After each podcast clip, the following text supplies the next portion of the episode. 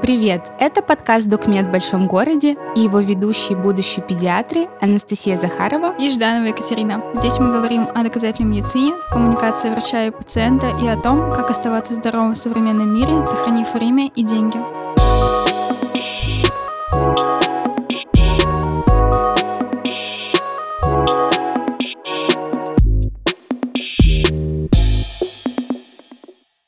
Сегодня у нас в гостях практикующий врач-невролог, специализирующийся на головных, лицевых болях, головокружениях, лечении тревожно-депрессивных расстройств, а также хронических болевых синдромов, нарушении памяти сна и профилактики инсульта. Кадочникова Екатерина Владимировна. Екатерина Владимировна, здравствуйте. Здравствуйте. А, первый вопрос, который мы бы хотели вам задать, это вопрос, который, наверное, мучил нас на третьем курсе. Думаю, что многим будет интересно. Чем отличается невролог от психиатра? Невролог — это врач, который занимается диагностикой, лечением заболеваний центральной нервной системы. Головной спиной мозг и периферической нервной системы — это нервные волокна. И также вегетативной, которая отвечает за регуляцию всех органов и систем. Психотерапевт — это врач, который имеет специализацию по психиатрии, а также и занимается имеет специализацию по психотерапии. Он занимается лечением психических, эмоциональных расстройств и связанных с этим телесных заболеваний. Он использует разные психологические методы лечения, такие как когнитивно-поведенческая терапия, так же как и лечение фармпрепаратами. Вот это основные такие отличия между неврологом и психотерапевтом. А как, например, понять, кому лучше обратиться к неврологу или к психиатру? Вообще бывает ли такая ситуация? Да, вы сказали, что вы специализируетесь на лечении тревожно-депрессивных. Да, тревожно-депрессивных расстройств. Ну, как мы понимаем, психиатр, психотерапевт занимается занимается примерно тем же. Угу. Но дело все в том, что многие заболевания, которые лечит невролог, они сопровождаются тревожными и депрессивными расстройствами. И если невролог знает, как провести диагностику у пациента, знает, как лечить такого пациента, то если тревога и депрессия в легкой средней степени, то он вполне может взяться за этого пациента и вести его. Если он по каким-то причинам не справляется, просит помочь такого вести пациента психотерапевта. И если у пациента какие-то поведенческие нарушения или, например, суицидные какие-то мысли, то тоже это прерогатива все-таки психиатра, психотерапевта. Вот. То есть вполне да. с легкими какими-то Да, легкими и средними угу. нарушениями может вести невролог. И даже терапевт имеет право, если он в этом разбирается и знает, какой антидепрессант выбрать для конкретного пациента. Это, это интересно. Да, это здорово. На самом деле мы не так давно узнали, что в принципе любой врач может назначить антидепрессанты. Да, да я об этом и хочу сказать, что даже терапевт. Неврология вообще не самая свободная от мифов и препаратов с недоказанной эффективностью медицинская специальность реальность. Почему это так? И вообще какие такие есть самые популярные недоказательные препараты или их группы, которые вот очень часто назначают врачи? Врачи очень часто назначают сосудистые и наотропные препараты. А, сложно сказать, почему они это делают. Может быть, у них нет времени, чтобы разобраться в пациенте, может быть, нет желания учиться, да, как вот сейчас много таких возможностей, и в медицине много, многое что меняется. И они по старинке назначают, не разобравшись с пациентом, выставляют какой-то несуществующий диагноз, например, вегетососудистая дистония или дисциркуляторная энцефалопатия, и назначают на троп. Ну и пациенту кажется, что его лечат, и даже какой-то эффект плацебо срабатывает. Но надо всегда разбираться в причине. Нужно сначала поставить диагноз правильно, и потом уже подобрать соответствующее лечение. Как правило, за такими диагнозами, как вегетососудистая дистония, дисциркуляторная энцефалопатия, синдром позвоночной артерии, какие там еще у нас мифы. Остеохондроз. Остеохондроз. Да, под этими заболеваниями скрываются совершенно другие заболевания. Это могут быть какие-то дефицитные состояния, например, железодефицитная анемия или заболевание щитовидной железы, заболевание сердца. Это может быть мигрень, головная боль напряжения и те же самые тревожно-депрессивные расстройства. То есть тут надо разобраться, хорошо выслушать пациента, его правильно опросить, если нужно дообследовать, выставить диагноз и уже тогда лечить. Вот эти диагнозы несуществующие уже сейчас не нужно ставить. Да, все бы так думали. Да, да. Давайте вот еще тогда немного про препараты с недоказанной эффективностью. Некоторые из них могут быть даже потенциально опасны. Для меня в свое время это тоже было таким открытием, что есть такие препараты, нейропротекторы, которые вот что-то выжимка из крови телят, что-то такое. И я прочитала о том, что они могут вызывать прионные болезни. Угу. И есть ли еще какие-то такие препараты, которые потенциально могут быть действительно опасны? Ну вот из вот этой группы недоказательных препаратов? Сложно сказать, что прямо вот они опасны. Я на самом деле в последнее время даже в это не углубляюсь. Я читаю клинические рекомендации, учусь ставить правильный диагноз, и уже даже вот сложно ответить на ваш вопрос. Последнее выражение Нины Латышевой, которой я учусь, у цифалголога из города Москвы, из Института Сеченова, она красиво говорит, вот не надо клеить заплатки на симптомы, а надо разбирать корень проблемы. И все вот эти препараты, октавигин, церебролизин, миксидол, пироцетам и много других я уже давно не использую. Побочных эффектов больше, нежели пользы, на мой взгляд. Угу. Вот касаясь тогда вопроса препаратов, есть еще препараты на основе магния, растительных компонентов, такие как мелиса, мята, валериана. А считаются ли они успокоительными и поддерживающими нервную систему? Вообще работают ли они? Эти препараты пациенты очень любят на самом деле применять. Они рассказывают, что они перед сном их принимают, им даже легче спать. Но я их тоже не назначаю, потому что они достаточно не изучены, не исследованы, не проведены те клинические исследования, как положено, да, э, там на животных, на здоровых пациентах, потом на пациентах с патологиями, да, не исследованы побочные действия. То есть это те препараты, которые не изучены, поэтому смысл их назначать я не вижу. Если пациент не спит, допустим, из-за того, что он тревожится, так может быть его полечить от тревоги, да, с помощью когнитивно-поведенческой терапии или назначить ему антидепрессант с противотревожным эффектом, и тогда будет долгий, стойкий, продолжительный эффект. А вот так вот ситуационно смысла нет. Что касаемо магния, магний, он назначается, когда обнаружен дефицит то есть если по анализам крови мы видим дефицит магния, то почему бы не назначить лекарственный препарат, который не биологическая добавка, а лекарственный препарат. Такие есть препараты. Ну и всем известный старый препарат магния сульфат, на самом деле он широко использовался раньше и сейчас продолжают им пользоваться в стационарах, в укладке скорой помощи до сих пор он существует. И даже при лечении мигренозного статуса он также прописан в клинических рекомендациях. То есть вот магния сульфат, э, я про него ничего плохого не могу сказать. Ну, то есть это должно быть лекарственное вещество, которое именно доказано.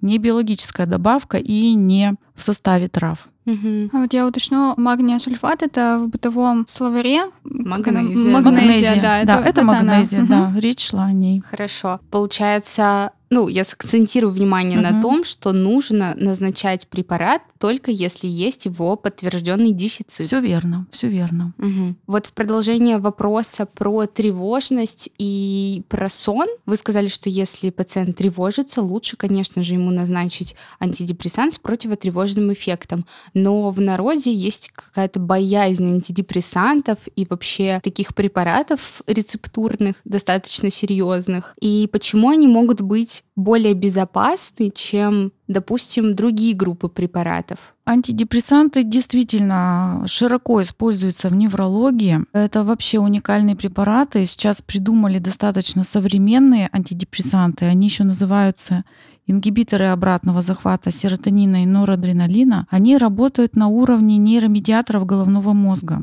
То есть они восстанавливают дисбаланс этих нейромедиаторов. И пациент, который длительно страдает тревожным расстройством, депрессивным расстройством, нужно этот дисбаланс восстановить. Кроме как э, воздействовать с помощью антидепрессантов, по-другому никак невозможно. Бояться этих препаратов совершенно не стоит, они не вызывают привыкания. Единственный нюанс, трудновато начать принимать этот препарат, потому что там первую, вторую неделю может быть немножко тошнить, немножко будет казаться, что хуже человек спит или тревожится, но ничего в этом нет страшного, это означает, что препарат работает и нужно его продолжать принимать мы в таких случаях просто прикрываем другими препаратами, чтобы облегчить эту неприятную симптоматику. Антидепрессанты уникальны еще тем, что они обладают, некоторые группы антидепрессантов обладают противоболевым эффектом. Ведь в неврологии есть такой болевой синдром, хронический, который длится 3 месяца и более. Например, полинейропатия нижних конечностей, да, хроническая мигрень, или, например, фибромиалгия, да, какие-то хронические мышечные боли. Если не лечить антидепрессантами с противоболевым эффектом, то бесполезно какие-то другие недоказанные методы использовать. То есть тут только эти препараты. Они не вызывают привыкания, поэтому, когда это будет нужно, спокойно можно их отменять. В обратном порядке титруя дозировки по чуть-чуть. И, в общем-то, все об этом так вот в целом. И вы спросили про нестероидные противовоспалительные. Они действительно намного опаснее. Они вызывают побочные различные эффекты, да, обострение гастрита, язвенная болезнь желудка может, да, на фоне приема этих препаратов появиться. Поэтому не случайно их назначают короткими курсами на 2-3 недели в острый период – даже когда купируем а, приступ мигрени, рекомендуется не чаще, чем три раза в неделю использовать нестероидные противовоспалительные. Именно с той самой целью, чтобы не получить осложнения. А вот к вопросу про выбор нестероидного противовоспалительного средства. Пациент принимает ибупрофен. Угу. И высокая дозировка ибупрофена ему ну, помогает, но иногда помогает, иногда не помогает. Если сравнивать ибупрофен и немесулит, то немесулит как бы считается более вредным, чем угу. ибупрофен за счет гипототоксичного действия. Угу. И что лучше, допустим, выпить? Условно, 800 миллиграмм ибупрофена или 100 миллиграмм немесулида? Здесь нужно ориентироваться на сопутствующие заболевания пациента. То есть, если проблема с печенью у пациента, то мы этот препарат немесулит не выбираем, соответственно а выбираем ибупрофен. То есть тут всегда учитывается, что есть еще у пациента, кроме там мигрени. Но если человек условно здоров, то бояться немесулида не нужно. Нет, нет. Сейчас мы коснемся такого большого раздела, как физиотерапевтическое лечение, рефлексотерапия и вот все, что вокруг этого есть.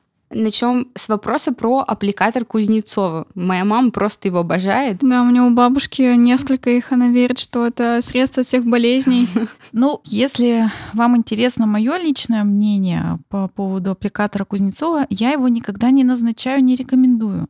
Но если пациент пришел и мне рассказывает, что у меня есть аппликатор Кузнецова, и я его использую, и мне помогает, ну пусть он его использует. То есть он вреда-то никакого не принесет, но нравится ему, да? Там ведь принцип действия какой? За счет раздражения нервных окончаний приливает кровь да, к месту раздражения. По сути, это будет то же самое, если растереть это место да, или ущипнуть. И плюс отвлекающее действие да, от источника боли, который находится чуть глубже. То есть это такой вспомогательный, можно сказать, отвлекающий, да, успокаивающий для пациента способ при каких-то болях. Чаще ведь всего боль это мышечная, самая частая боль. Все равно в любом случае основное должно быть лечение, направлено на снятие боли с помощью нестероидных противовоспалительных и на расслабление мышц с помощью миорелаксантов. А в дополнение, почему бы и не использовать аппликатор Кузнецова, если он так, столько положительных эмоций приносит пациенту. То есть вреда не принесет, но и польза сомнительная. Но эмоционально это очень важно, настрой. Ну пусть он будет. Это, кстати, как с акупунктурой. То же самое касается угу. акупунктуры, да. То есть здесь чисто такой вот эффект. Вот психологический. Пациент, психологический пациент верит, вот э, им занимается специалист, оказывает ему внимание. Но это элемент психотерапии в какой-то степени. Вот. Я, кстати, где-то слышала про то, что самое лучшее плацебо самое дорогое. Да, так, так и есть. Пациент, когда платит за услуги, он всегда выполняет рекомендации. Да, и более отлично. трепетно да. относится. Если ему скажешь по телефону с рекомендацией, то он, как правило, не будет их выполнять. Бесплатно, если. А вот, кстати, акупунктура, она же тоже может быть потенциально опасна. Мы как-то читали у судмедэксперта или у патологоанатома про то, что попала, видимо, как-то иголка глубоко. Ну, в общем, суть в том, что там были несколько клинических случаев в том плане, что вот эта сама процедура привела к смерти. Поэтому, наверное, всегда надо соотносить пользу и риск потому что это же все-таки такая инвазивная уже да, получается процедура. Если вот рассматривать с этой точки зрения, наверное, все-таки не стоит лишний раз вмешиваться. Это так же, как вот любители капаться там раз в полгода, это то же самое, что лишний раз вмешиваться в организм и подвергать опасности не стоит. А что вообще капают эти пациенты? Мне всегда было интересно. Да, я... какие препараты и от чего? Ну, сейчас около меня таких пациентов уже все меньше и меньше. Но раньше так было, что вот они капают пироцетам, любят капать, там цитофлавин, миксидол очень любят. Но миксидол у него, видимо, какой-то легкий противотревожный там эффект присутствует, поэтому им кажется, что им легче. Вот, поэтому тут и нужно разбираться, что там с эмоциональным фоном у этих пациентов. Всегда, mm-hmm. всегда. Ну вот я сейчас открыла, мы ехали с парой по госпитальной хирургии, и наш преподаватель сердечно-сосудистый хирург. Uh-huh. И вот он тут поделился с нами рекомендациями, что он назначает пациентам. И, в общем, он желает им два раза в год проходить лечение в дневном стационаре, вливание реополиглюкина, пентоксифилин, никотиновую кислоту. Uh-huh. Ну, в общем, вот. Uh-huh. Витаминные капельницы. Uh-huh. Я думаю, по этому вопросу все. Тогда я предлагаю перейти к остеопатии, которая, наверное, уже стала в какой-то степени модная, потому что у меня много людей в Инстаграме, на которых я подписана, которые рекламируют остеопатов и как-то так задают моду к ним ходить. Почему остеопатия плохая альтернатива неврологии? Ну, вообще надо начать, наверное, с того, кто такие остеопаты. Я все пыталась понять. А, да, кстати, вот у меня точно такой же вопрос. Они на что по итогу воздействуют? Да, какая точка приложения? И вот эти вот хрусты на видео, да. это вообще что такое? Откуда? Сложный для меня вопрос, так как я тоже этим не занимаюсь, никому не рекомендую. И э, на практике часто приходят, опять же, пациенты, я просто уж с вами делюсь, как оно в жизни происходит. Вот мы уже были у остеопата, и ничего не помогает. Вот такая история, она очень частая на приеме лично у меня. А жалобы у них, как правило, головные боли хронические, боли в спине, какие-то там хронические функциональные головокружения на фоне тревожно-депрессивного расстройства. И вот они уже всех посетили, и остеопата посетили, ничего им не помогло. А некоторые рассказывают, что вот я начала ходить, немножко помогала, а потом опять все вернулось. Так вот, я думаю, что остеопаты, они воздействуют на триггерные точки. То есть триггерные точки это там, вот, где э, максимальное мышечное сокращение. Там, где мышца прикрепляется да, к надкоснице. Вот там, где больно, вот они давят на эти точки, воздействуют в какой-то степени и, видимо, добиваются расслабления. Но расслабление-то это временное, то есть пока пациент ходит, он ощущает некое облегчение. Потом курс заканчивается, много денег оставлено, время потрачено — и у пациента все его симптомы возвращаются обратно. Если такого пациента поспрашивать поподробнее, потестировать по разным шкалам, поинтересоваться, как долго он болеет, а как правило он болеет год, два, три, то там обнаруживается тревожно-депрессивное расстройство, которое требует лечения медикаментозно и требуется когнитивно-поведенческая терапия уже.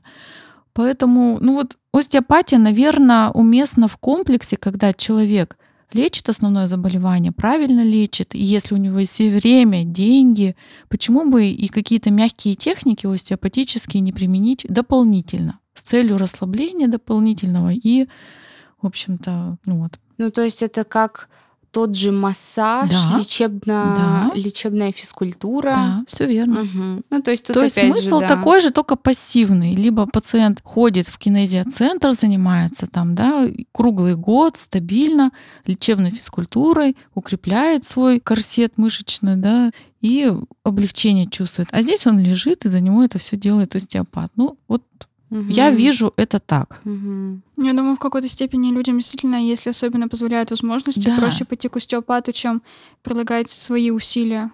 Да. Что гораздо Но если он, конечно, в депрессии, у него нет ни мотивации, ни сил, ничего, он не хочет, он пойдет к остеопату. Угу. А чтобы пойти в спортзал или чем-то заняться, надо же усилия приложить. Угу. Но для этого есть антидепрессанты которые это все... Ненавязчивая реклама. Да, да. А вот, кстати, к слову про детей. Меня мама водила к остеопату для, скажем так, с общеоздоровительной целью. Так. Вот, и что бы вы тогда посоветовали таким мамам в альтернативу остеопату? Я думаю, что в профилактических целях не стоит ребенка водить. Может быть, выбрать какой-то вид спорта, который ребенку будет нравиться, на который он будет ходить с удовольствием. Я думаю, что этот вариант наиболее подходящий. Угу. Будь то бассейн, будь то гимнастика, что-то такое, что будет укреплять его мышечный корсет и профилактировать различные боли. Такая злободневная тема. Вот мы все вокруг да около ходим того, что Мгм. пациенту тоже необходимо прилагать достаточно много усилий при своем заболевании, чтобы как-то на него повлиять. Да, я думаю, так же как вот идет реклама остеопатов, нужно рекламировать здоровый образ жизни. Это единственный способ. Надо об этом говорить, надо этим пользоваться нам самим, показывать пациенту. Но мне кажется, об этом из каждого утюга говорят. Ну, правда. Но- Даже в метро реклама Да. сейчас с целевыми, да, с целевыми уровнями холестерина, глюкоза. Там Мгм. даже есть пять, в общем, штук, чтобы снять свой приступ тревоги. Ну, это Да, здорово. это здорово. Да, Но да. это же ведь появилось недавно. Это ведь еще вот-вот только стало это все. Я думаю, что афишироваться. вот Время нужно. благодаря нашему подкасту люди скорее придут к тому, что чтобы предотвратить и лечить любое заболевание, надо прилагать усилия и заранее заниматься собой, чтобы потом не лечиться. А еще самое главное, нужно говорить об этом детям, потому что все привычки формируются с детства. Вот. Когда человек стал взрослый, любую привычку взять и искоренить, это очень сложно. А вот э, детки, они быстрее схватывают. Да. Да, это хорошее замечание, Да. подмечание. Следующий вопрос про, опять же, боли, но боли в спине. И самый частый диагноз мы уже упомянули, что это остеохондроз. И вот вообще, что из себя представляет этот диагноз, что, опять же, скрывается под его маской, и как это лечить? Потому что, мне кажется, все говорят, да у меня остеохондроз. Так и есть. Ко мне приходят на прием, говорят, доктор, вы знаете, они считают важным об этом рассказать. У меня ведь остеохондроз. Но я не устаю им объяснять, что такое остеохондроз. Вот мне не лень это им объяснить и нарисовать. Ну, в общем-то, вроде понимают. Второй раз они уже так э, многозначительно это не говорят.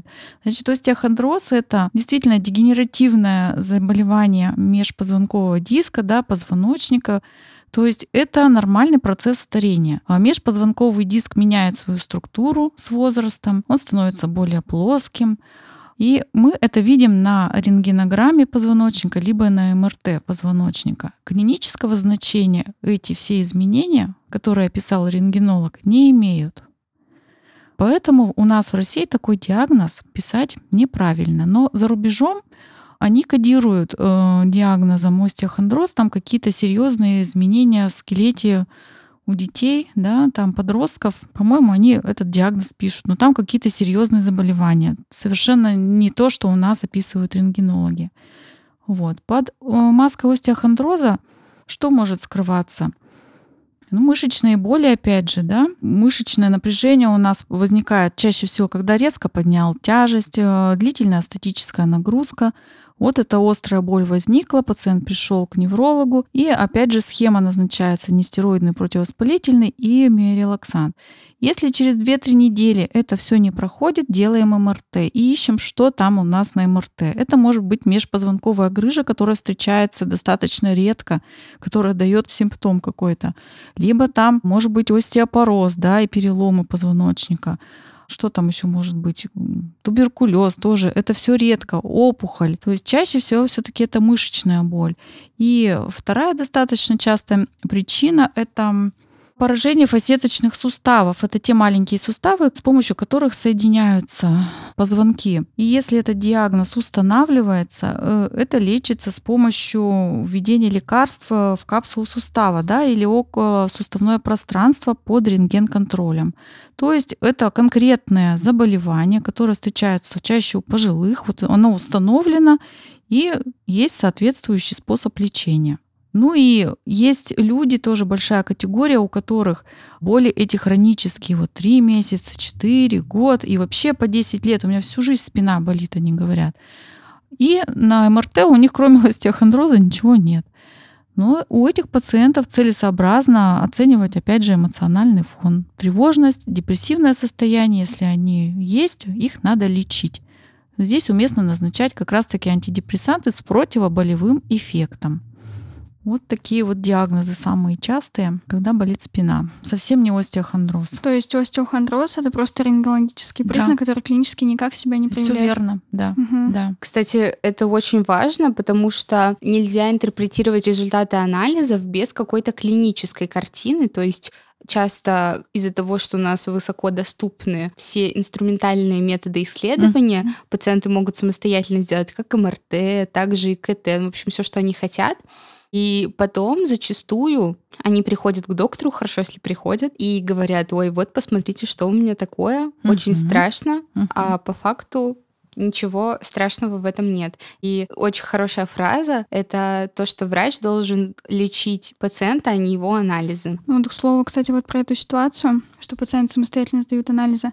Хочется, в общем, предупредить всех пациентов, которые нас слушают. Если вы даете анализы, пытаетесь их самостоятельно интерпретировать, то этого делать не нужно, потому что даже если вы увидите, например, в сравнении с референсными значениями какие-то отклонения у себя, это еще не значит, что с вами что-то не так или вообще что-то относится к данной клинической какой-то ситуации, которая у вас сложилась, потому что референсные значения не всегда означают, что это вот норма у 100% людей. Это всего лишь, как это статистически выверенная такая цифра, да, которая к вам кстати, угу. не, может не иметь никакого отношения. Да, и, кстати, у каждой лаборатории зачастую разные референсные значения. Абсолютно с вами согласна. Мы уже также затронули тему несуществующих диагнозов, но давайте про ВСД мы сказали, про остеохондроз тоже. Но вот вы упоминали синдром позвоночной артерии.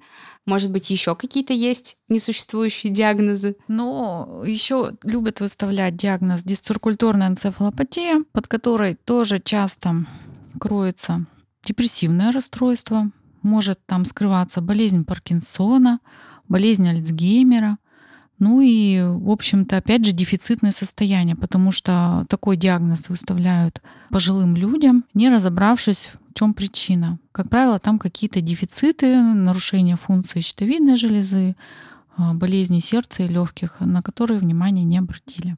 То есть всегда пациент сначала идет к терапевту. Терапевт разбирается, а дальше уже к узким специалистам. Но на практике приходится неврологу во всем в этом тоже разбираться. Ну, безусловно, это так.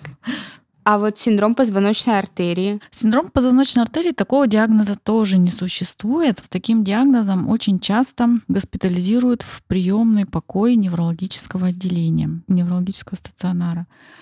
Жалобы обычно какие? Это внезапно возникшее головокружение, тошнота, рвота при повороте головы и, или при перемене положения тела. Вот спал человек, решил повернуться, или встать ночью, и вдруг резко закружилась голова. Он вызывает скорую помощь и оказывается в стационаре. А по факту чаще всего это доброкачественное позиционное головокружение, которое доброкачественное, оно безопасно для жизни. Да? Его нужно просто уметь увидеть и уметь э, поставить диагноз.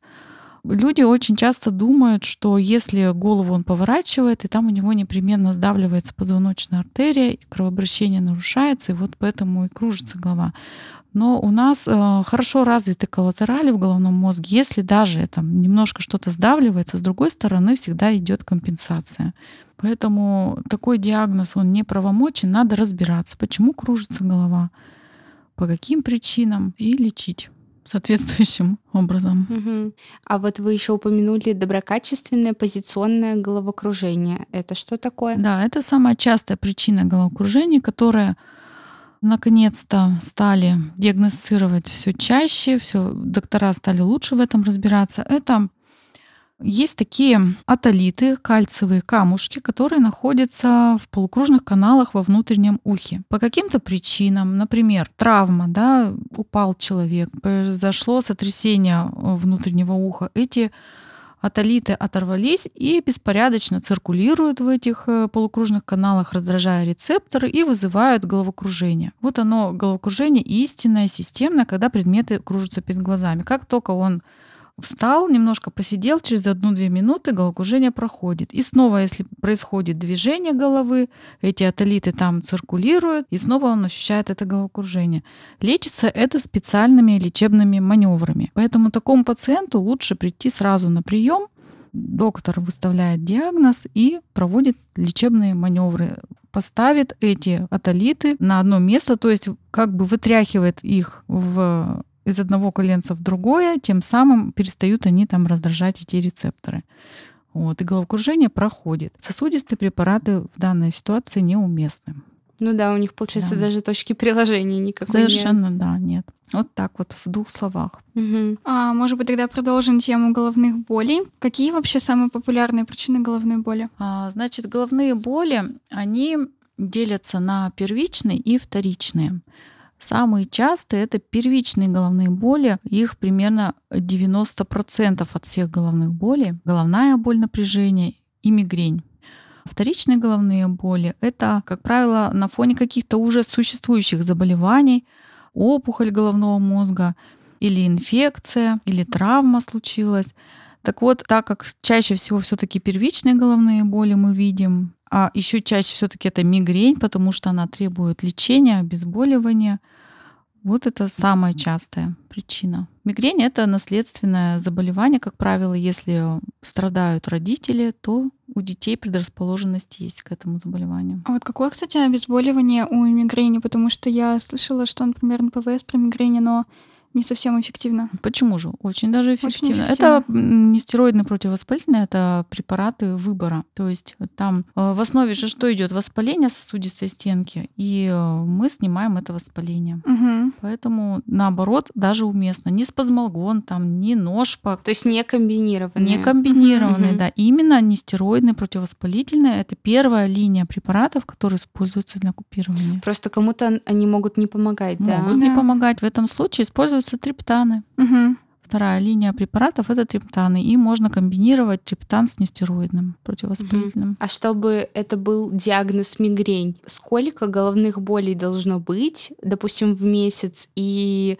какие они по интенсивности? А, Есть критерии мигрени, то есть, э, чтобы поставить диагноз мигрени, иногда одного приема недостаточно. Пациент не всегда четко рассказывает про свою головную боль, не может вспомнить. Для этого мы рекомендуем вести дневник головной боли, где он описывает локализацию, длительность головной боли, силу по десятибальной шкале, какие дополнительные симптомы, что помогает, что не помогает. Самое главное, частота головных болей, сколько в неделю, сколько в месяц. Вот это все важно, вся эта информация помогает врачу а, установить правильный диагноз. Мигрень это или головная боль напряжения, или какой-то другой вид головной боли. А, Так вот, э, основные критерии мигрени — это длительность более 4 часов. Эта боль всегда сильная, это по десятибалльной шкале 6-7 баллов и выше. Она всегда, эта боль требует обезболивания, то есть она сама по себе не пройдет, как головная боль напряжения, например. Она всегда сопровождается тошнотой или светобоязнью, звукобоязнью, усиливается при физической нагрузке. А, Человек не трудоспособен, как правило. То есть вот это вот основные. И таких приступов мигрени а, несколько раз. То есть это не однажды. Вот, вот такие основные признаки мигрени. Кстати, я хотела сказать про то, что Мгм. для того, чтобы пойти к неврологу, Мгм. можно пойти подготовленным, вести дневник головной боли, и в Мгм. Телеграме, просто я сама пользуюсь, есть Мгм. э, бот, который называется Мигрибот, и Мгм. каждый вечер в определенное время, или вообще можно выставить в любое, в любое время, он будет у тебя спрашивать, болела ли сегодня голова, и спрашивать очень подробно, была ли светобоязнь, тошнота, может быть, рвота, какие препараты принимались, был ли эффект от, эт- от этих препаратов. В общем, очень удобное приложение. Может быть, кому-то будет тоже полезно. А, Давайте, может быть, еще немножечко про мигрень. Просто воспользуюсь случаем. И мне просто самой очень интересно в Мгм. итоге, что с моей просто головной болью было. В общем, раньше я работала на другой работе, и у меня Мгм. достаточно сильные боли были Мгм. и достаточно частые. Но потом я поменяла работу, но как бы работа осталась такой же ночной, но головных болей стало меньше. Они практически прекратились. Вот. И я думала о том, что, возможно, это мигрень. Я уже была уверена, я уже начинала копить на моноклональные антитела или на ботулинотерапию, чтобы Мгм. как-то радикально все это решить. Но потом головные боли практически пропали, и я даже расстроилась в том, что я была не права в своем диагнозе. Вот. И Ну, Почему же не право? Что ну, смутило? мне показалось, что головные боли при мигрени, они должны быть, ну, постоянными. Нет, со- совершенно Да. не так. А мигрень может беспокоить человека раз в полгода. Она может беспокоить, это редкая эпизодическая мигрень. Допустим, у него какой-то, у человека произошел стресс, То есть триггер у мигрени есть всегда триггер. А расскажите о них, ну вот какие Да. самые частые? Самый частый это все-таки стресс. То есть, когда человек эмоционально возбужден, что-то произошло, и если у него есть этот диагноз, да, предрасположенность э, есть, то очень высокий риск, что будет болеть голова. Бывает так, что он страдает вот тревожно-депрессивным расстройством, да, и головные боли, они могут учащаться на фоне тревожно-депрессивных расстройств. Он, например, испытывает длительный стресс, из которого не может выбраться, тоже головные боли учащаются. Но когда у него все налаживается, мигрень может его оставить в покое. Это не значит, что этого диагноза нет. Он есть, только она тогда была редко эпизодическая, потом в другой раз она часто эпизодическая, либо хроническая, если она там 15 дней в месяц. А, точно. А у меня почему-то Да. была цифра в голове 15, то есть больше 15 Не, раз в месяц это мигрень. И я вот- хроническая. А, хроническая. Вот, все, тогда все и подходы, да, в зависимости от того, какая это мигрень. Для того и ведется дневник головной боли, чтобы понимать, какая она редкая, там частая, хроническая. От этого мы выбираем тактику ведения. То есть, если это хроническая мигрень, то мы назначаем ботулинотерапию, да, антидепрессанты с противоболевым эффектом. Если это редкая эпизодическая, то учим пациента, как правильно купировать этот приступ головной боли и обучаем как выявлять триггеры и их убирать из своей жизни. А, Про триггеры сам еще раз самое частое это стресс, у женщин это менструальная менструация, потому что резкое падение эстрогена это триггер. Может быть пропуск пищи, много сна, мало сна. Что еще может быть? Яркий свет тоже может провоцировать. Какая-то еда, причем у каждого пациента своя еда. У кого-то это может быть э, сыр, у кого-то это может быть шоколад, а у кого-то вино красное, например. И тоже важно даже доза вина. У кого-то вот 100 грамм, а у кого-то 50 грамм. То есть это тоже важно. И поэтому в дневнике головной боли это всегда мы отмечаем, чтобы потом объяснить пациенту, что на эти триггеры вы можете воздействовать, тем самым сделать мигрень редкой, эпизодической, или вообще она может вас не трогать несколько лет. А диагноз все равно есть. Мгм. Так что вот. А вот еще давайте немного про лечение. Вот эти Мгм. вот популярные, они достаточно новые, вот эти методы, именно моноклональные антитела и ботулинотерапия. Мгм. Расскажите вот про эти методы. Моноклональные антитела — это таргетное лечение мигрени. Вводится моноклональное антитело, которое блокирует тот самый белок, который вызывает воспаление в сосуде. То есть вот у людей с мигренью под воздействием триггера выделяются белки в сосудистое русло, тем самым вызывая воспаление сосуда. И человек ощущает боль. Так вот, это моноклональное тело, оно его блокирует, этот белок, и мигрень становится тоже либо редкой, и приступы головной боли не такие выраженные, они легкие и легко снимаются. То есть вот таргетная терапия. Раз в месяц подкожно ставится инъекция, и э, такая профилактическая терапия длится минимум год. Показания от четырех приступов. То есть здесь не обязательно хроническая мигрень, даже от четырех приступов. Если качество жизни человека нарушено, если он не работоспособен, эти приступы настолько сильны, то мы рекомендуем моноклональные антитела. А про... Про ботулинотерапию тоже хороший такой метод с хорошей доказанной эффективностью. Он показан для пациентов, у кого хроническая мигрень. То есть это 15 дней в месяц в течение трех месяцев подряд. То есть, если такое установлена хроническая мигрень, мы рекомендуем это обкалывание тоже эм, в поверхностные слои мышц, область лба, переносицы, подзатылочные мышцы, трапециевидные мышцы. Достаточно много, это 200 единиц ботулотоксина. Вводится препарат с помощью инсулиновой иглы. Это все хорошо переносится, совершенно безболезненно. Действие длится 3-4 месяца. Далее, если это необходимо, то повторяется курс. То есть действие такого лечения до 4 месяцев. Мгм. А мимические морщины расправляются? Мимические морщины расправляются, да. Но мы все-таки преследуем цель не для красоты, а для лечения. Ну да, в область лба там ставятся и мимические мышцы как бонус для женщин. Вообще. Да, Хороший, приятный. приятный, да. Вот тогда, если говорить о причинах головной боли, то существует такая в народе частая причина болезни — это метеозависимость. Что думает об этом доказательная медицина? Ну, люди, да, в контексте метеозависимости говорят про ломоту в суставах, про головную боль, что еще Стреляние в коленках. Да. Угу. Ну, метеозависимость — это реакция организма на перемену погоды. Это не болезнь, да?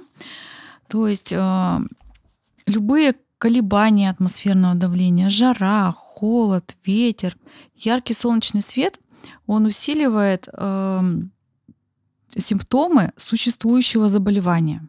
То есть, если человек чем-то болеет, то какие-то вот эти вот воздействия, они могут усилить э, симптом. Здоровый организм, он, как правило, не реагирует на все эти изменения. То есть здоровый, адаптированный а, к внешним условиям, который, организм, который привык гулять на улице постоянно, да, какие-то физические нагрузки, соблюдает там питьевой режим, а, в разную погоду гуляет, то тогда нет сопутствующих заболеваний, он будет себя хорошо чувствовать. А если есть что-то, то как что-нибудь да беспокоит. Вот, например, жара, да, жара, она приведет к расширению сосудов, да, усилится, усиливается потоотделение сердца, там работает в усиленном режиме, конечно, будет повышаться давление. Пациент измеряет давление, оно высокое, начинает нервничать, у него начинает голова болеть, и он думает, что у него из-за атмосферного давления болит голова и давление подскочило. На самом деле просто все не так у него изначально была гипертония, и вот какие-то определенные условия внешней среды они спровоцировали. Вот и все. А голова болит уже от того, что он испугался, а не от высокого давления.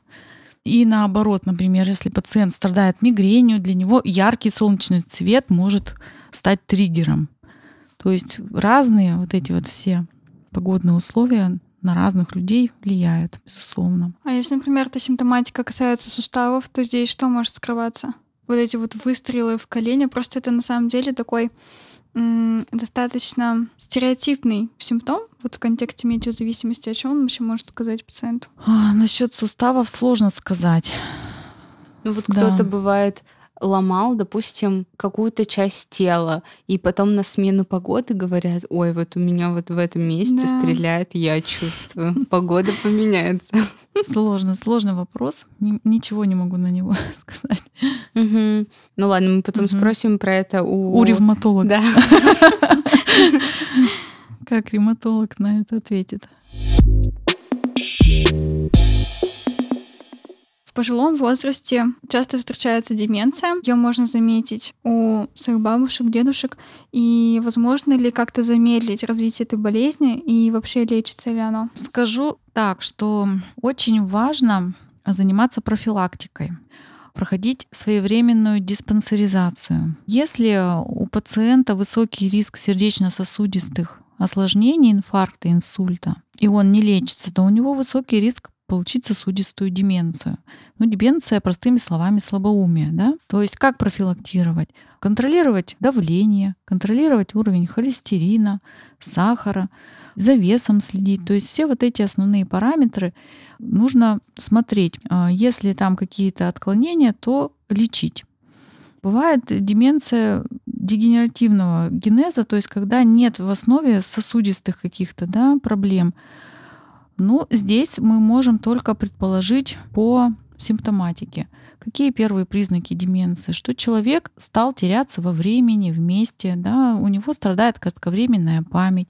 Вдруг он перестал общаться со своими друзьями, перестал выходить на улицу, всегда ходил, а тут вдруг пошел в магазин и испытывает трудности, чтобы купить какие-то продукты. То есть вот такие обычные бытовые вещи мы можем заметить. Такого пациента нужно приводить к неврологу, делать МРТ и смотреть, какие признаки деменции. Это сосудистое или дегенеративное заболевание. Но в любом случае тактика ведения такого пациента, она схожая в плане противодементной терапии. То есть такому пациенту назначаются препараты, они не излечивают пациента, но способны остановить этот процесс, чтобы симптоматика не прогрессировала, чтобы он как можно дольше мог жить более качественно. А что это за препараты? Это препараты акатинол мимантин, Mm-hmm. Да, это эксилон, реминил, то есть это такие препараты, которые принимаются пожизненно подбираются тоже неврологом или э, психиатром. Психиатру такого пациента мы направляем, если какие-то поведенческие нарушения присоединяются, то тут вместе коллегиально уже ведем пациента с психиатром. Угу. Ну, в общем-то, в двух словах. Ага, то есть можно ли как-то это при, профилактировать? Вот если мы не говорим в, э, про сосудистую патологию, но вот, допустим, просто говорят, э, учите языки, А, в, что-то... в этом плане, да. То есть вообще это нужно... Просто как это мы можем, да, рекомендовать? Вот этому пациенту не рекомендовать, а этому рекомендовать. Мы же не знаем, что его там ждет там 60, 70, 80 лет. Поэтому когнитивно себя нагружать нужно всем в любом возрасте. Физически умеренные нагрузки тоже полезны всем. Питание, которое богато микроэлементами, там, да, белками, жирами, углеводами тоже всем. То есть это опять же все сводится к здоровому образу жизни, к активной социальной жизни. Чем человек дольше работает, дольше мы не увидим деменции. То есть обычно так. А какие самые лучшие когнитивные нагрузки? А какие самые лучшие когнитивные нагрузки? Да, про языки это так. А социально активным надо быть. Мгм. На мой взгляд, это очень их поддерживает, но это вот уже по наблюдениям. Если пожилой человек активно общается, он пробует что-то новое. Вот даже если он на пенсии перестал работать, но решил вдруг начать вязать или рисовать, или осваивать какой-то там вид спорта для него посильный, общаться активно, в походы ходить, там много чего они делают. Все новые навыки, они профилактируют когнитивные нарушения, то есть обретение новых навыков. Это формирует новые нейронные да, связи. все верно. Формируются новые нейронные связи, и тем самым мы профилактируем. А вот еще, кстати, говорят про то, что нервные клетки не восстанавливаются.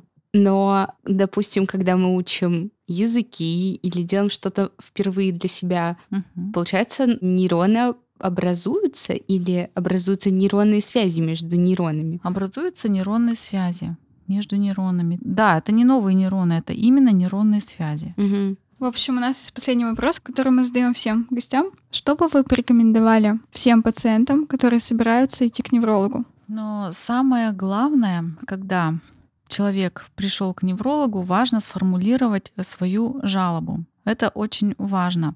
Не готовы уже выносить предположение, что у меня остеохондроз, а вот постараться ее описать максимально подробно. Если это сложно, записать на листочке дома. Если пациент плохо себя чувствует, лучше взять близкого человека, который может помочь сориентироваться и донести до врача, что не так, что беспокоит. Это для меня вот очень важно. Второе, наверное, если какие-то уже были способы лечения данной проблемы, то лучше об этом рассказать, что он уже лечился, чем лечился, помогло, не помогло, по каким причинам перестал лечиться. То есть все равно какую-то информацию донес, чтобы все сначала, чтобы м, доктору не начинать обследовать, если он уже обследовался, нужно принести уже заключение инструментальных обследований либо лабораторных. В один прием не стоит все свои жалобы рассказывать, лучше сконцентрироваться на какой-то самой главной. Тогда будет более эффективно, не будет куча диагнозов, а разберемся сначала с самой главной, самой важной проблемой, а остальное можно перенести на следующий прием. Ну, в общем-то, и все. Если это головная боль, то предварительно ввести дневник головной боли, ну хотя бы месяц. В идеале три, конечно, но хотя бы за месяц до приема. Если это головокружение, то чем раньше человек придет, тем я могу быстрее, например, помочь, да, сделав маневры, если это доброкачественное позиционное головокружение. Но если человек перенес инсульт, то важно при- э, принести выписку из стационара, чтобы опять же максимально было понятно, что было с ним, какие обследования уже проведены и что нужно дообследовать.